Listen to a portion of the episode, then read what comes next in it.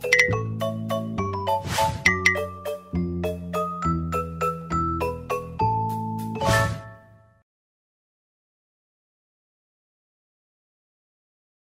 ta mang nỗi sợ thời đại FOMO, Fear of Missing Out, hội chứng sợ bị quên lãng và gần như lúc nào cũng phập phồng lo lắng ngoài kia có thể có thứ gì đó tốt hơn, vui hơn mình chưa làm, có những con người thông minh hơn, tài năng hơn, xinh đẹp hơn, trẻ trung hơn mà mình chưa từng gặp. Facebooker hẳn vẫn còn nhớ mẩu tin sốt dẻo cuối năm 2014 làm cộng đồng mạng ngỡ ngàng. Ông Mohamed El-Arian, một tỷ phú người Mỹ gốc Ai Cập, trưởng cố vấn Hội đồng Phát triển Thế giới của Tổng thống Obama, một trong 100 nhà đầu tư hàng đầu của năm 2014, CEO của công ty trị giá tỷ đô Pimco, tuyên bố từ chức, nghỉ việc hoàn toàn để ở nhà chăm sóc cô con gái 10 tuổi của ông. Lá thư từ chức của ông được công bố buổi sáng, chỉ vài giờ sau cuộc đụng độ quyết liệt giữa hai cha con ông tối hôm trước, trong một bối cảnh quen thuộc của gia đình có con nhỏ. Ông bố hét lên gọi con gái đi đánh răng, cô không chịu, phản ứng dữ dội và khi ông bố dở chiêu bài, bố là bố của con, bố nói là con phải nghe. Cô nhỏ giơ bàn tay nhỏ xíu lên ra hiệu, bố đừng nói gì hết, bố đợi con một tí. Rồi chạy vào phòng đưa ra một danh sách viết bằng bút chì dài thầm thượt, kể không thiếu điểm nào trong 22 sự kiện quan trọng trong đời cô bé mà bố cô không có mặt. Từ những buổi sinh nhật của cô, bất kể to nhỏ, sự kiện trong trường, buổi biểu diễn âm nhạc, triển lãm nghệ thuật, thành lễ Krishna quan trọng, ông bố xem xong danh sách choáng váng ngồi thụp xuống đất, ôm cô gái nhỏ vào lòng và kết quả là như bạn đã biết. Định nghĩa FOMO là từ viết tắt của cụm từ Fear of Missing Out. Khái niệm này được mô tả lần đầu tiên vào năm 2000 bởi tiến sĩ Dan Herman trong một bài báo học thuật có tên là Tạp chí Quản lý Thương hiệu. Tuy nhiên, từ viết tắt FOMO đã được Patrick McGuinness đặt ra một vài năm sau đó trong một ý kiến xuất bản năm 2004 trên tạp chí Mỹ The Harvard. Do được sử dụng rộng rãi, từ FOMO đã chính thức được thêm vào từ điển Oxford vào năm 2013, cùng với các từ lấy cảm hứng từ công nghệ khác như là emoji và selfie. FOMO thường dẫn đến cảm giác không thoải mái, không hài lòng, trầm cảm và căng thẳng, sự gia tăng của phương tiện truyền thông xã hội đã làm tăng sự phổ biến của FOMO trong những năm gần đây. Những người mắc hội chứng FOMO thường có cảm giác sợ hãi về việc bản thân mình sẽ bỏ lỡ điều gì đó. Cảm giác này ám ảnh người mắc phải rằng những người xung quanh sẽ đạt được những thứ gì đó mà mình không đạt được, sẽ biết được những điều hay ho mà mình chưa từng nghe qua. Từ đó, FOMO có thể thôi thúc người mắc hội chứng này phải hành động tại thời điểm thiếu lý trí, dẫn đến quyết định sai lầm gây ít nhiều hậu quả. FOMO phổ biến nhất ở người tuổi từ 13 đến 33, 2 phần 3 số người trong nhóm này cho biết họ cảm thấy nỗi sợ hãi bị bỏ lỡ, sợ bị lãng quên. Một cuộc khảo sát cũng cho thấy FOMO phổ biến ở nam giới hơn phụ nữ, mặc dù lý do vẫn chưa rõ ràng. Ví dụ thực tế, như là phải cố gắng mua một iPhone mới trong trào lưu ai cũng mua iPhone, mặc dù không sử dụng hết các tính năng hoặc các tính năng vẫn như cả iPhone hiện tại bạn đang dùng. Bạn sẽ bị FOMO vì bạn sợ ai cũng có iPhone mới mà bạn thì không. Thế là hy sinh vài tháng lương cho con iPhone mà bạn nghĩ cũng chỉ dùng để nghe gọi, nhắn tin và lướt Facebook. Đã bao giờ bạn cảm thấy tủi thân khi lên Facebook và đập ngay vào mặt là bức ảnh hội bạn thân đang tụ tập hẹn hò, vui cười post ảnh mà không hề có mình ngay trên new feed? FOMO phát sinh từ sự thiếu hạnh phúc, các kết quả nghiên cứu cho thấy những người có mức độ hài lòng thấp đối với các nhu cầu cơ bản về năng lực, sự độc lập và mối quan hệ có mức độ sợ bỏ lỡ cao hơn, tương tự như những người kém vui và kém hài lòng với cuộc sống. Nghiên cứu còn cho thấy những người có mức độ FOMO cao có xu hướng sử dụng Facebook thường xuyên ngay sau khi thức dậy, trước khi ngủ và giữa các bữa ăn.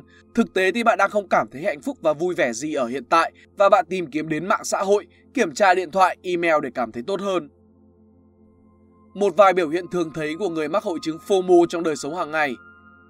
một Cảm thấy buồn và thiếu sót khi bỏ lỡ một cuộc vui, hội họp hay sự kiện xã hội. Đã bao giờ bạn gặp phải trường hợp này chưa? Bỗng dưng bạn đang ở nhà thì hay tin đám bạn mình đi chơi chung không rủ mình. Bạn cảm thấy khá buồn và bị bỏ rơi dù bạn có khi cũng không hề thích hợp với những cuộc vui như thế. Một trường hợp khác chính là bạn mặc dù không hề muốn đi cùng với người đó, nhưng bạn sợ bị bỏ lỡ một thông tin gì đó hoặc sợ sẽ bị mất quyền lợi trong một cuộc hội họp, thế là bạn quyết định tham gia với một tâm thế gượng ép, khó chịu với chính bản thân mình. Tuy nhiên, bạn hãy thử một lần sống thật với chính cảm xúc của bản thân mình xem sao. Bạn sẽ nhận ra những điều bạn bỏ lỡ phần lớn không hề có ý nghĩa gì với bản thân và không có bạn mọi việc theo quy luật của cuộc sống đều vận hành trôi chảy đấy thôi. 2. Liên tục kiểm tra điện thoại và các trang mạng xã hội Căn bệnh kiểm tra điện thoại trên từng phút từng giây mặc dù không hề có bất cứ thông báo nào đang diễn ra hàng ngày và chưa có dấu hiệu dừng lại trong giới trẻ chúng ta. Không có gì bàn cãi, điện thoại luôn là vật bất ly thân của mỗi chúng ta từ sáng đến khuya, ngay trong cả lúc đi vệ sinh. Nhưng không phải vì giá trị của nó, mà là vì nỗi sợ bỏ lỡ của bản thân chúng ta. Mỗi ngày từ lúc mới mở mắt thức dậy, chúng ta đã ngay lập tức kiểm tra Facebook, Instagram, Messenger xem có gì mới không, có trào lưu gì hot mà mình chưa biết không, xem bạn bè mình giờ nó ra sao, xem có bao nhiêu người đã like bài đăng của mình, xem thần tượng của mình có ăn ngủ đủ giấc hay không. Người đi làm thì kiểm tra xem có mail công việc hay là phản hồi từ đối tác, khách hàng hay không và rất nhiều các lý do khác để chúng ta phải kiểm tra điện thoại mọi lúc mọi nơi. 3. Mua sắm vô tội vạ Nỗi sợ không bắt kịp xu hướng dẫn đến việc mua sắm vô tội vạ của chúng ta, mặc dù trước đó mình không hề có nhu cầu về món đồ đó. Có những bạn thậm chí sợ bị không giống người khác nên cũng mua đồ về mặc vô tội vạ, cho dù có thực sự yêu thích món đồ đấy hay không. Trong một năm trở lại đây thì có trend sống xanh, thế là người người nhà nhà đi mua bình giữ nhiệt, ống hút tre, túi vải như một điều hiển nhiên. Không cần biết nhu cầu của mình như thế nào mà chỉ cần biết mình không được khác người khác.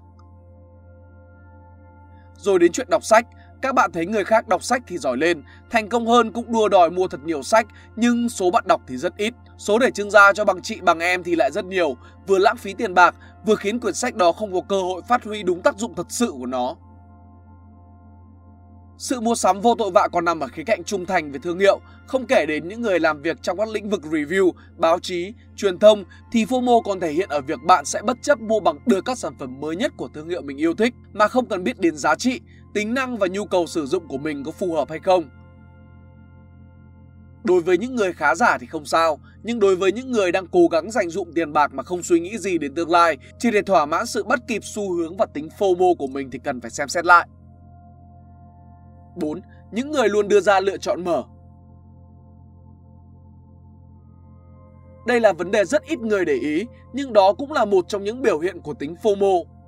Khi phải đưa ra lựa chọn của bất cứ vấn đề gì trong cuộc sống, vì nỗi sợ bị bỏ lỡ, bị thiệt thòi của chính bản thân mình, những người này sẽ nói rằng tôi muốn giữ sự lựa chọn của mình mở, cái nào cũng được nhưng thật ra họ sợ nếu chọn cái này sẽ mất cái kia. Ví dụ như phải lựa chọn giữa mình là người ra quyết định cho một vấn đề quan trọng nhưng phải chịu trách nhiệm về quyết định của mình với việc không phải chịu trách nhiệm nhưng vẫn phải nghe theo quyết định của người khác. Họ vừa muốn là người quyết định, vừa muốn không chịu trách nhiệm nên sẽ nói là mình đưa ra lựa chọn mở để vừa có lợi ích vừa trừ đường lui cho bản thân. 5. Tự ti về bản thân FOMO thường gắn liền với nhận thức địa vị xã hội thấp có thể gây ra cho con người cảm giác lo lắng và tự ti. Khi một người bị bỏ lỡ một cuộc vui, một sự kiện xã hội hay một buổi họp, họ sẽ có xu hướng sợ mình bị kém nổi bật và sợ bị lãng quên bởi người khác. Bên cạnh đó, khi sinh hoạt cùng một tập thể, những người FOMO thường có hướng thấy bản thân mình thua kém trước người khác vì có kết quả học tập thấp hơn, lương thưởng thấp hơn hay hiểu biết ít hơn những người còn lại. Những biểu hiện này thường là rất bình thường trong cuộc sống của mỗi chúng ta, nhưng về lâu về dài nếu nó diễn ra thường xuyên và lặp đi lặp lại trong tâm trí bạn sẽ dẫn đến những tác hại tiêu cực như nỗi sợ tiếp xúc với đám đông, stress và thậm chí là trầm cảm. FOMO là một căn bệnh truyền nhiễm Tại sao mình nói FOMO là một căn bệnh truyền nhiễm? Ngay bây giờ bạn thử ngẫm lại xem mình có từng bị FOMO hay không và chứng FOMO của bạn là nó tự phát sinh hay xảy ra trong một mối quan hệ với người khác. Thực tế cho rằng phần lớn FOMO của chúng ta sẽ xuất hiện khi giao tiếp với những người xung quanh. Thử cùng mình điểm qua một vài ví dụ xem có đúng không nhé. Bạn có một đứa bạn thân và nó lúc nào cũng mặc đồ theo xu hướng thời trang, còn bạn vốn dĩ là một người ăn mặc giản dị và cơ bản. Sẽ rất mừng nếu các bạn vẫn chơi với nhau nhưng không bị ảnh hưởng bởi phong cách và cách sống của nhau nhưng phần lớn các trường hợp, bạn cũng sẽ dễ dàng bắt chước cách ăn mặc cho đúng xu hướng thời trang của bạn mình vì bản chất của xu hướng và những cái mới luôn kích thích hơn những cái đơn giản, bất kể bạn có nhu cầu với chúng hay không. Bạn cùng một đám bạn đang ngồi nói chuyện thì năm đứa còn lại cầm điện thoại lên lướt mạng xã hội. Lúc đó bạn sẽ làm gì? Ngoài việc bất lực và cũng cầm điện thoại lên lướt lướt cho bằng bạn bằng bè, thì đừng nói với mình là bạn lấy sách ra đọc nhá.